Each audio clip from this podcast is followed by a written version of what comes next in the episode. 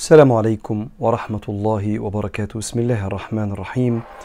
الحمد لله رب العالمين. الصلاة والسلام على سيدنا رسول الله صلى الله عليه وآله وسلم.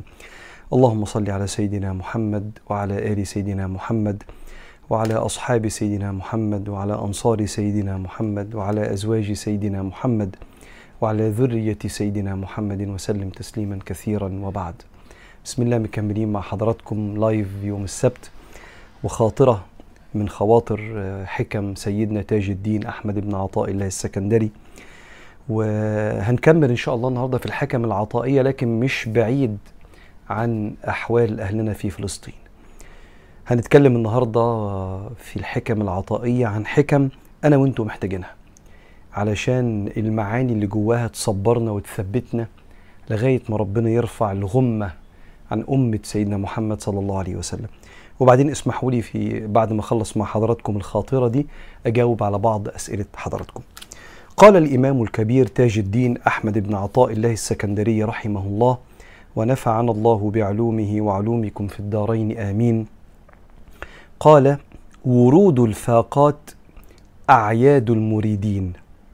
وقال: ربما وجدت من المزيد في الفاقات ما لم تجده في الصوم ولا الصلاة أو ولا الصلاة. وقال الفاقات بسط المواهب. اتفقنا أن الحكم ألفاظها صعبة هفسرها لحضراتكم. الفاقة يعني الفقر والاحتياج لربنا. الاضطرار أنا محتاجك يا رب. ده معنى كلمة فاقة. ماليش غيرك الحقني يا رب. ده حال اسمه حال الفاقة. محتاجك يا رب. فبيقول ابن عطاء الله ورود الفاقات أعياد المريدين. المريد هو الإنسان اللي يريد رضا ربنا. المريد بيبقى عارف إن لما يحصل أزمة بالذات لما الأزمة دي تكون في الأقدار يعني هو ما مثلا ما تسببش فيها أو نتيجة لسوء تصرفه إنما فاقة فاقة حدث صعب جدا مر بيه في حياته في صحته في فلوسه في علاقاته في الأمة زي ما بيحصل دلوقتي. بالنسبة للمريد دي أعياد مش أعياد يعني بيفرح. أعياد يعني وقت عطاء الله. في عطاء هينزل على المريد في وقت هذا الفقر. وأنا هقول لك الكلام ده بعد شوية بس أكمل بقية الحكمة. وقال الإمام ربما وجدت من المزيد في الفاقات ما لم تجده في الصوم ولا الصلاة. رائحة التوبة. وأحوال العودة إلى الله اللي موجودة في أمة سيدنا محمد عليه الصلاة والسلام في الصغير قبل الكبير إحنا ما لقيناهاش في عبادات كتيرة الأمة بقى سنين بتعبد ربنا بيها. حال الانكسار والفاقة الرجوع إلى الله والفقر إلى الله والدعاء والوقوف على باب ربنا اللي حاصل بسبب غمة فلسطين وغزة ما حصلش بعد الحج وبعد العمرة وبعد الصلاة وبعد صيام رمضان إيه اللي حصل؟ بيقول لك ربما وجدت من المزيد في الفاقات ما لم تجده في الصوم ولا الصلاة. وكأن اللي بيحصل دلوقتي زي ما العبادة بتاخد بإيدينا ربنا لا. ده الأزمة اللي إحنا فيها كأنها زقت الأمة على عتبة ربنا سبحانه وتعالى. وقال الفاقات بسط المواهب. بساط؟ كان زمان لما حد يحب يديك فلوس يقول لك ابسط ردائك. فتقوم انت فارش الجلابية بتاعتك فيصب لك فيها فلوس فتلم الرداء بتاعك يبقى عامل زي الشوال كده مليان دنانير. ابسط يديك. فتقوم انت عامل ايديك كده أو فاتح ايديك كده. فالبساط بتاع مواهب ربنا. مواهب جمع موهبة. هبة. عطاء من الله سبحانه وتعالى. ربنا هيدينا فين البساط؟ الفاقة اللي إحنا فيها. وأنا بقول لك والله العظيم الأمة بتتشد شدة لربنا. مش هترجع الأمة تاني إن شاء الله بعد انتهاء أحداث غزة وفلسطين. بالعافية والنصر والثبات والستر لفلسطين ولبلادنا مش هترجع الأمة الأمة زي قبلها. آه في ناس هيرجعوا ينسوا بس في ناس كتير قوي راحوا في حتة قريبة من ربنا مش هيرجعوا تاني. عشان كده ده العنوان اللي أنا معنون بيه مع حضراتكم اللايف النهارده. أنا هشارك حضراتكم أربع حاجات أنا بنوي بنوي بقول يا رب ساعدني عليها لا أدعي إن ده حالي وده مقامي بس أنا بقى نويت ده. فبشارك حضراتكم في أربع حاجات الأزمة دي مغيرها فيا ويا رب أعرف أكمل كده وأثبت على كده. لما بنتفرج على أهلنا في فلسطين بنستسخف قوي وبنستهيف قوي مشاكلنا. فأنا كأني نويت كده بإذن الله أبعد عن مشاكل المترفين. المترف هو الإنسان المستقر. والمستقر اللي هو عنده اللقمة بتاعته وعنده الهدمة بتاعته وعنده سقف يعني بيستره. لو بصينا لأهلنا في فلسطين فكلنا مستقرين. الفقير مننا والغني. فبقول لنفسي طب ده الاستقرار ده انت عارف بيعمل إيه؟ يا إما بيخليك شاكر حامد متواضع بين يدي الله وبتساعد اللي جنبك وعندك عون ومدد. يا إما يبدأ البني آدم بقى يتخانق إن النت بطيء ويتخانق على الزحمة ويتخانق إن القميص مش مكوي ويتخانق إن الأكل مش سخن ويتخانق اللي مش عارف آه، مين ما سلم مين كتب مين ما ما ما, ما علقش على ال post بتاعي على ال social media. ومين عمل لي وش عامل إزاي إيموجي على مش عارف ومين بص على الواتساب وزرقت وما ردش عليا وما اهتمش. صارت بالنسبة لنا المشاكل دي مشاكل المترفين المدلعين.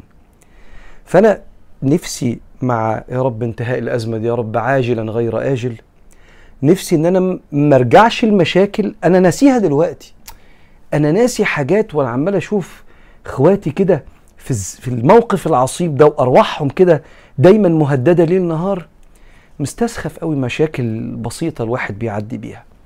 فنفسي إن أنا أكمل كده جامد كده شوية وأبدأ آخد الحياة بقوتها زي ما ربنا قال خذ الكتابه بقوة. عايز آخد الحياة بقوة بعد كده. فافرح لما يكون في نعمة وما تخنقش في الهيفة.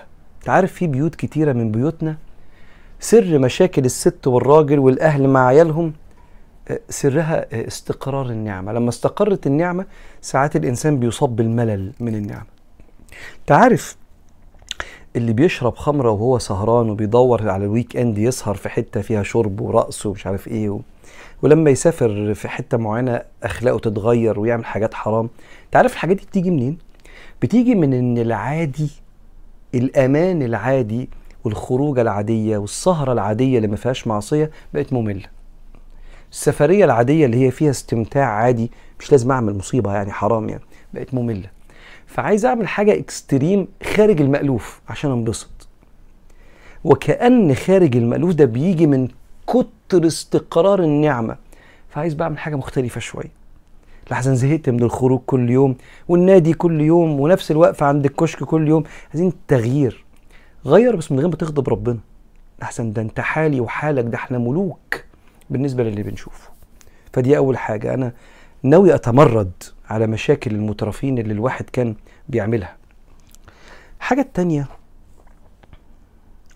ربك بيقول وما كان ربك ليهلك القرى بظلم وأهلها مصلحون. مصلحون. أنا مش ناوي يا رب يا رب أبقى كده يعني. مش ناوي إن أنا أتواجد في مكان في بيتي في شغلي في الشلة بتاعتي في وسط عيلتي وأبقى مفسد. آه. لا هبقى مفسد بألفاظي فأنا اللي أعلمهم الألفاظ قلة الأدب. ولا أبقى مفسد بغضبي فعلمهم إن اللي بيتعصب ده بيكسر وبيعمل ويجيب يجيب الترابيزة كلها على الأرض وبعدين يقول معلش يا جماعة سامحوني كنت خرجت عن شعوري. ده أنت خسرت الناس كلها بسبب خروجك عن شعورك وبقى شكلك وحش قوي مش ناوي إن أنا أداني أدن والناس تشوفني قاعد. الظهر ادن ده عدى ساعة وساعتين. ده العصر ادن وانت قاعد. فاللي كان عنده نية يصلي هبط بسبب إنه لقى واحد واثنين قاعدين مش ناوي ابقى من ده. ناوي لما الأذان يأذن أقوم أصلي. علشان من غير ما أتكلم حتى أبقى لو حد بص يلاقي حد بيعظم نداء ربنا. وما كان ربك ليهلك القرى بظلم وأهلها مصلحون. مش ناوي. مش ناوي إن أنا أبقى اللي بيتأخر على شغله واللي بيكروت في شغله. فالمجتهد يبص عليا وأنا بقبض آخر الشهر يقول إيه ده؟ ده ما كانش شغال جاي بيتدلع طول النهار على الفيسبوك وقبض زيي. وأنا وأنا تعب نفسي ليه؟ ما اتدلع زيه. ما الناس كلها كده. آه لا أنا كده مفسد في الأرض قوي. مش ناوي على كده. ناوي يا رب يا رب أبقى صادق يعني. ناوي اللي يشوفني يقول أنا يعني الراجل ده يعني مركز في الحتة دي واخد باله من الحتة دي ومؤدب في الحتة دي. لأن وما كان ربك ليهلك القرى بظلم وأهلها مصلحون. وكان سيدنا محمد عليه الصلاة والسلام يقول كده إن من عباد الله من إذا رؤوا ذكر الله تعالى. مش بس ذكر الله تعالى لأنه شكله متدين. ذكر الاجتهاد والجدية و... وطيبة القلب والجدعنة والمساندة ما كل ده أمر الله. فالحاجة التانية أتمنى أتمنى أكمل حياتي مصلح ما بقاش مفسد. وأنا مش واخد بالي.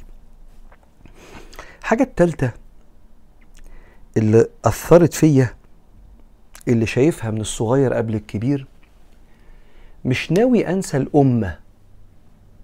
آه الأمة. إيه يا عم إحنا عايزين لقمة العيش وعايزين نبص لنفسنا. لا لا لا.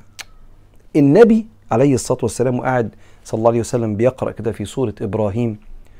فمن تبعني فإنه مني ومن عصاني فإنك غفور رحيم. ويقرأ في سورة المائدة إن تعذبهم فإنهم عبادك وإن تغفر لهم فإنك أنت العزيز الحكيم. الحديث ده في صحيح مسلم. فبكى لأن قول سيدنا إبراهيم بيدعي لأمته وسيدنا عيسى بيدعي لأمته. فبكى فنزل سيدنا جبريل. مالك يا محمد؟ ما هو سيدنا جبريل ربنا اللي بعته وربنا يعلم بس ربنا بيظهر إيه اللي جوه النبي؟ بيظهر الدموع دي وراها إيه؟ قال له يا جبريل أمتي أمتي. فطلع قال له يا رب أمتي بيقول أمتي. قال له ارجع يا جبريل فقل لمحمد إنا سنرضيك في أمتك ولا نسوءك. مش هنزعلك في الأمة دي ابدا. من نال مني أو علقت بذمته أبرأته لله شاكرا منته. أتراني نص بيت أو أن أسيء محمدا في أمته. الشافعي بيقول كده. نسيت بس نص بيت. بيقول اللي يشتمني هسامحه عشان خاطر النبي. من نال مني شتمني أو علقت بذمته. يعني ليا في ذمته حاجة عند ربنا. أبرأته لله شاكرا منته. خلاص سامحتك لوجه الله ونعمة إن أنا المظلوم مش الظالم. أتراني حاجة نسيها أو أن أسيء محمدا في أمته؟ أتراني إن أنا يوم القيامة النبي يلاقيني واقف ماسك في يا رب أنا عايز حقي من فلان. على فكرة من حقنا نعمل كده. ما بقولكش سامح كل الناس في ناس ممكن ما تعرفش تسامحها. شوف الشافعي بيقول إيه. شوف الشافعي وهو بيقول إن أنا هسامح لأجل النبي اللي بيحب الأمة صلى الله عليه وآله وسلم. أيوه شكرا يا بنات. أتراني أأرى معوقا مؤمنا يوم الجزاء؟ يبقى اسمعوها تاني. من نال مني أو علقت بذمته؟ أبرأته لله شاكرا منته. أأرى معوقا مؤمنا يوم الجزاء؟ خد تعالى هنا. خشش الجنة. حقي عندك. أأرى معوقا مؤمنا يوم الجزاء؟ أو أن أسوء محمدا في أمته. مش بقول لك كده عشان بقول لك تسامح. استنى بس. النبي كان بيدعي الأمة والأمة غالية على النبي. فأنا مش ناوي أدعي لنفسي بس في, في السجود وفلوسي وحالي وعيالي ومراتي وبيتي كلها ياء الملكية كده. لا في البلد وفي الأمة وفي فلسطين. سيدنا محمد كان يذبح خروفين. بسم الله عن محمد وآل محمد. بسم الله عن محمد وأمة محمد. يذبح عشان اللي مش قادر يذبح. صلى الله عليه وسلم. فاكر الحديث كنت قلته لك قبل كده؟ سيدة عائشة بتقول شفت النبي كده باله رايق كده في يوم من الأيام فقلت له ادعي لي يا سيدنا محمد. فقال اللهم اغفر لعائشة ما قدمت وما أخرت وما أسرت وما أعلنت. بتقول فقعدت أضحك لغاية ما دماغي وقعت بين رجلي.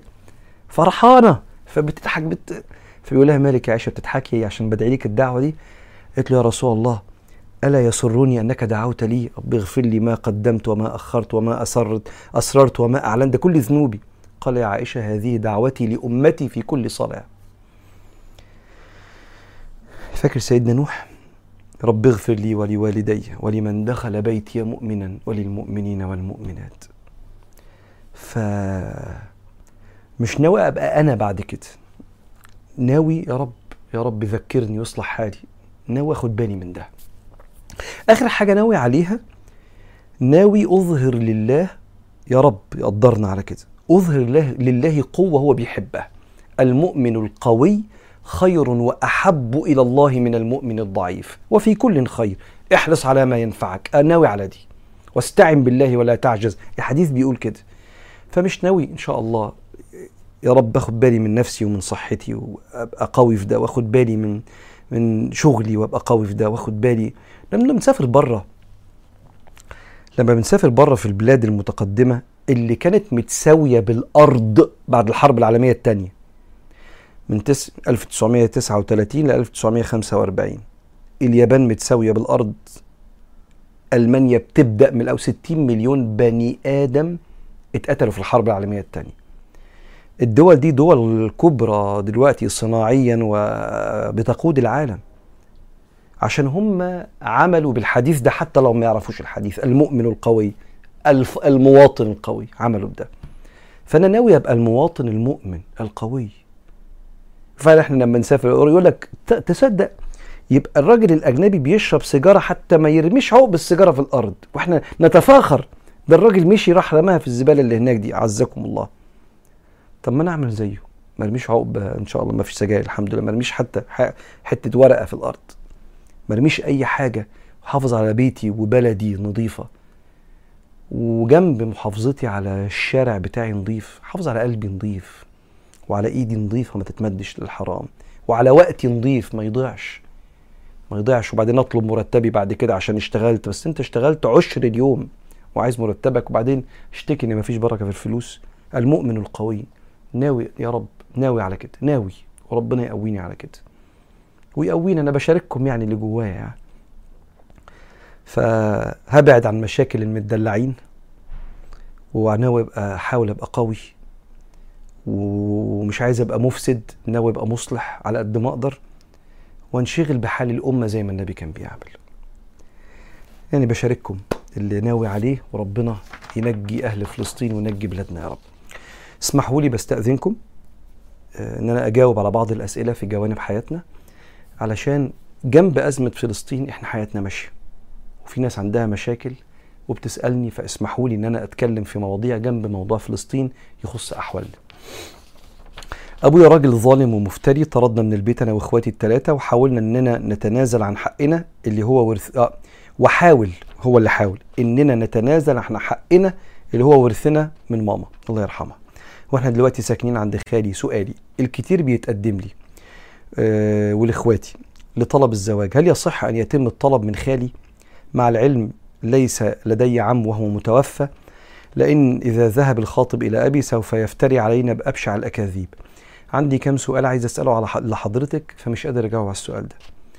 لأن لو الأب كان فعلا بيعقكم بالطريقة دي وخرج عن المألوف والعرف الأحكام بتتغير.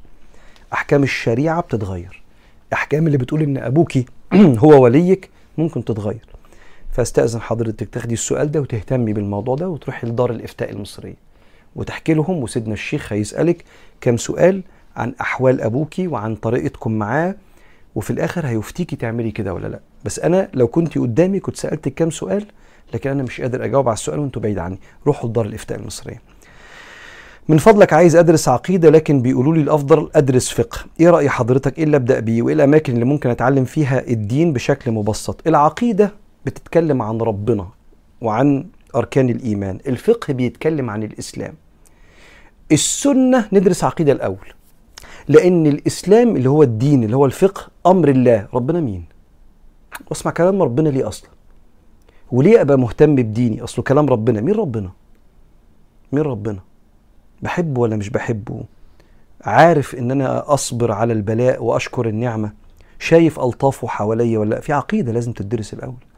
لا طبعا. السنة ندرس عقيدة الأول.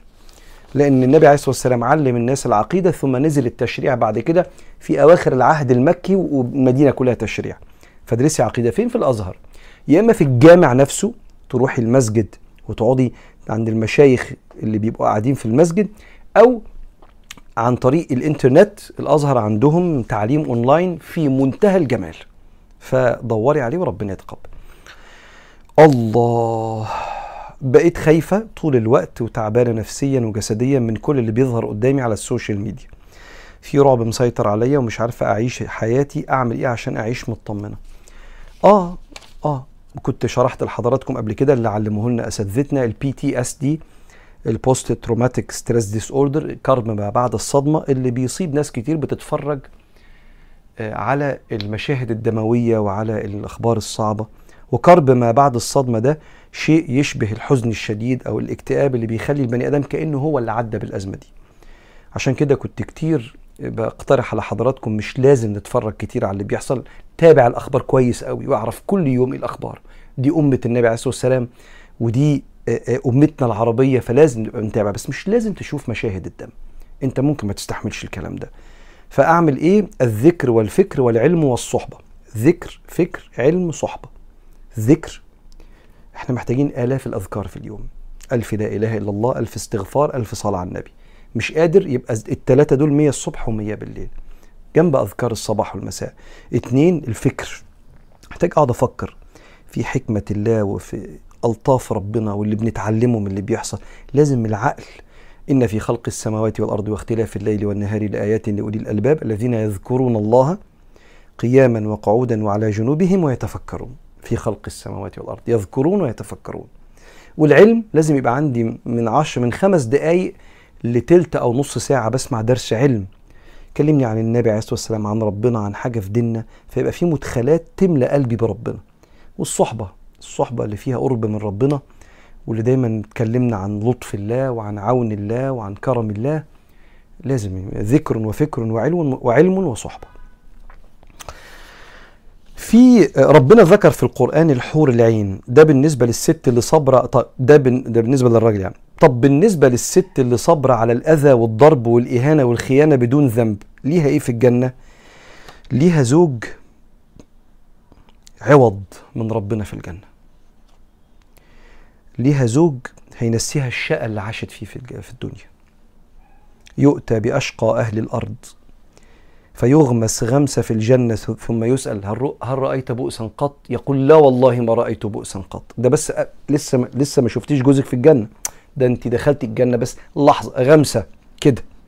ف وإن شاء الله ربنا يصلح أحواله في الدنيا ويهديه ويصلح الأحوال يا رب. وما تط... ما تلاقيش ربنا هيرضيكي في الجنة قوي.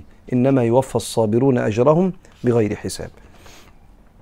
دايما بتقول علمونا في السايكولوجي هو أنت دارس إيه وإيه تخصصك. جنب العلوم الشرعية اللي مشايخنا أكرمونا وما زالوا بيعلمونا حبيت إن أنا أذاكر العلوم النفسية اللي جري فيها وسبق فيها قوي العلماء النفسيين في دراسة نفس البني آدم. في العلوم الشرعية مشايخنا عندهم باع طويل في الحتة دي اللي تقرا لأئمة آه، التزكية والأخلاق زي الإمام الغزالي وغيرهم من العلماء كانوا علماء نفس. ولما درست علم نفس فهمت قد إيه العلماء زمان كانوا في جانب التزكية والأخلاق فاهمين النفوس. لكن أنا ربنا هداني وحبيت إن أنا أذاكر كمان العلوم القديمة والحديثة في علم النفس بتقول إيه؟ لأن أي حد عايز يخاطب الناس لازم يبقى عنده نوعين من العلوم. علم شرعي وفقه واقع أو فقه نفس. العلم الشرعي بنقعد تحت أرجل مشايخنا ويتفضلوا علينا وبيدرسوا لنا والعلوم النفسية عشان تفهم أنت بتكلم مين. وبنقعد بين إيدين برضو أساتذتنا من علماء النفس ودكاترتنا وبيدرسوا لنا ويعلمونا. لأن أنا النهارده بكلمك أنت بني آدم. جواك مشاعر وأحاسيس وأفكار. لو أنا مش فاهمك هقول لك كلام جواهر لأنه كلام ربنا وكلام النبي عليه الصلاة والسلام وكلام العلماء. بس هحدفه في وشك. آه. أو هقوله لك بلغة وأنا مش حاسك. مش حاسك ومش حاسس بمعاناتك ولا أوجاعك. ومش فاهم أنت في طفولتك مريت بإيه. وحجم الأزمة اللي أنت فيها أو حجم الفرحة اللي أنت فيها سيطره الشهوة عليك. وسيطره الأزمات اللي بتمر بيها والأفراح. ف... فتلاقيني ممكن أكون بقول كلام حلو لأنه كلام ربنا ده الوحي. ولا أنا فاهمك ولا أنت فاهمني. فنفضل بعيد عن بعض. عشان كده آه، أكرمت بدراسه ال coaching وال relationship coaching ندرس ال therapy دلوقتي مع اساتذتنا كل ده علشان البني آدم يبقى ماشي في طريق يحترم يحترم فيه آه، حد زي حضراتكم. بتديني من وقتك وبتديني من قلبك وبتسمعني و... فلازم أنا كمان أحترم يعني وقتك ده ويبقى كلامي قريب منك ما بقاش بعيد عنك. فده اللي بنتعلمه. ما معنى اتباع الهوى وهل التدخين اتباع للهوى؟ اتباع الهوى البني آدم عنده شهوات وغرائز وعنده فطرة وقيم. الشهوات والغرائز بتطلب منه حاجات. لو البني آدم مشي ورا الشهوات والغرائز دي بطريقة ما ترضيش ربنا يبقى أنا غلبت مزاجي هوايا الديزايرز غرائزي على رضا الله. لكن لو خليت الشهوات والغرائز عشان دي كلمة مش حرام الشهوة والغريزة كلمة مش حرام. ما هو النوم ده شهوة عايز استريح. والعلاقة الزوجية شهوة. وان أنا أنفس عن غضبي شهوة. لكن لو أنا ضبطتها بكلام ربنا فكل الشهوات دي طلعت في وقتها وبالطريقة الصح يبقى اللي بيسوقني كلام ربنا مش اللي بيسوقني شهواتي. لو كسرت كلام ربنا علشان أقدر أستمتع بشهواتي يبقى أنا بتبع لهوايا. السجاير السجاير حرام باتفاق العلماء وبالتالي دار الإفتاء فتوتها على حرمة السجاير. وبالتالي أكيد لو هي حرام يبقى فيها اتباع للهوى. آخر سؤال بسرعة. مش الصلاة بتنهى عن الفحشاء والمنكر؟ طب ليه في ناس بتصلي وبتعمل أشياء غلط؟ إيه هقول لكم ترمينولوجي يعني مصطلح كده افتكروه. حصول الشروط وانتفاء الموانع. يعني إيه؟ علشان أصلي الظهر محتاج إن أنا يحصل شرط إن الظهر يقدم ما ينفعش اصلي الظهر الساعة 9 الصبح. فحصل الشرط إن الظهر يقدم. بس لازم أكون على طهارة مش على جنابة. لو أنا على جنابة في مانع منعني من الصلاة. عايز أصوم رمضان ما ينفعش أصوم رمضان في شهر شوال أو في شهر قبل رمضان في شهر شعبان. لازم رمضان يجي فحصل الشرط. بس أنا عيان عيا بعد الشر عن الجميع يعني عيان عيا يمنعني من الصيام ففي مانع هنا. فلازم ينتفي الموانع ويحصل الشرط. السؤال بقى حد بيصلي بس بيعمل حاجات حرام؟ أيوه ما هي الصلاة دي اهو حصول الشرط أهو. في موانع. إيه الموانع ده؟ إن أنا بعد ما صليت رحت الخمارة. ما أنا هضعف وأشرب. وأنا بصلي الصلاة داخلة جوايا مخليني متكبر. ما أنتم ما بتصلوش وأنا بصلي. فالصلاة مش داخلة في الأوضة بتاعتها. الأوضة بتاعتها فضل الله. الأوضة اللي مكتوب فيها ربنا أكرمني. فاطلع من الصلاة متواضع. لا دخلت في, في الأوضة بتاعت أنا أحسن منك. فطلعت من الصلاة مش شايف فضل ربنا. شايف فضلي أنا. وبالتالي ما أثرتش في قرب قلبي من ربنا سبحانه وتعالى. وبالتالي أنا محتاج إن أنا أصلي وأنا بصلي أدعي يا رب خد بإيديا واصلح حالي ولما أطلع من الصلاة أشعر إن أنا أكرمت من الله بالفرض ده. ثم آخد بالي عارف خدت الدواء بتاع البرد بس واقف فاتح صدري قدام التكييف ما ينفعش. لازم أقفل صدري وأدفي نفسي بالبطانية وآخد الدواء بتاع البرد. فالدواء فالدواء ده اسمه حصول الشروط وتقفيل صدري ده بنفي الموانع من عليا ف والله أعلم. بسم الله الرحمن الرحيم والحمد لله والصلاة والسلام على سيدنا رسول الله. اللهم انظر إلينا في بلادنا. نظرة نجاح وستر ومدد منك يا ربنا حتى تحفظ بلادنا من كل سوء. اللهم نجي إخواننا في فلسطين. اللهم احفظ أرواحهم واحفظ ديارهم واحفظ صحتهم واحفظ أبدانهم واحفظ أموالهم. يا رب شتت شمل عدوهم وشتت رمي عدوهم وعدونا يا ربنا. اللهم أنزل السكينة على بيوتهم وبيوتنا. احفظ ديارنا اغني ديارنا. اللهم احفظ حدودنا. واحفظ أمننا واحفظ أمنهم يا رب العالمين. اللهم انصرنا على المعتدين. اللهم انصرنا على المعتدين. اللهم انصرنا على المعتدين. اللهم لا تنسنا الدعاء لإخواننا في فلسطين في كل سجدة يا رب العالمين. اللهم رحماك بمن يلجأ إليك. اللهم وغوثك بمن يتوكل عليك. اللهم تقبل منا واقبلنا على ما كان منا. وصل اللهم وسلم وبارك على سيدنا محمد والحمد لله. شكرا.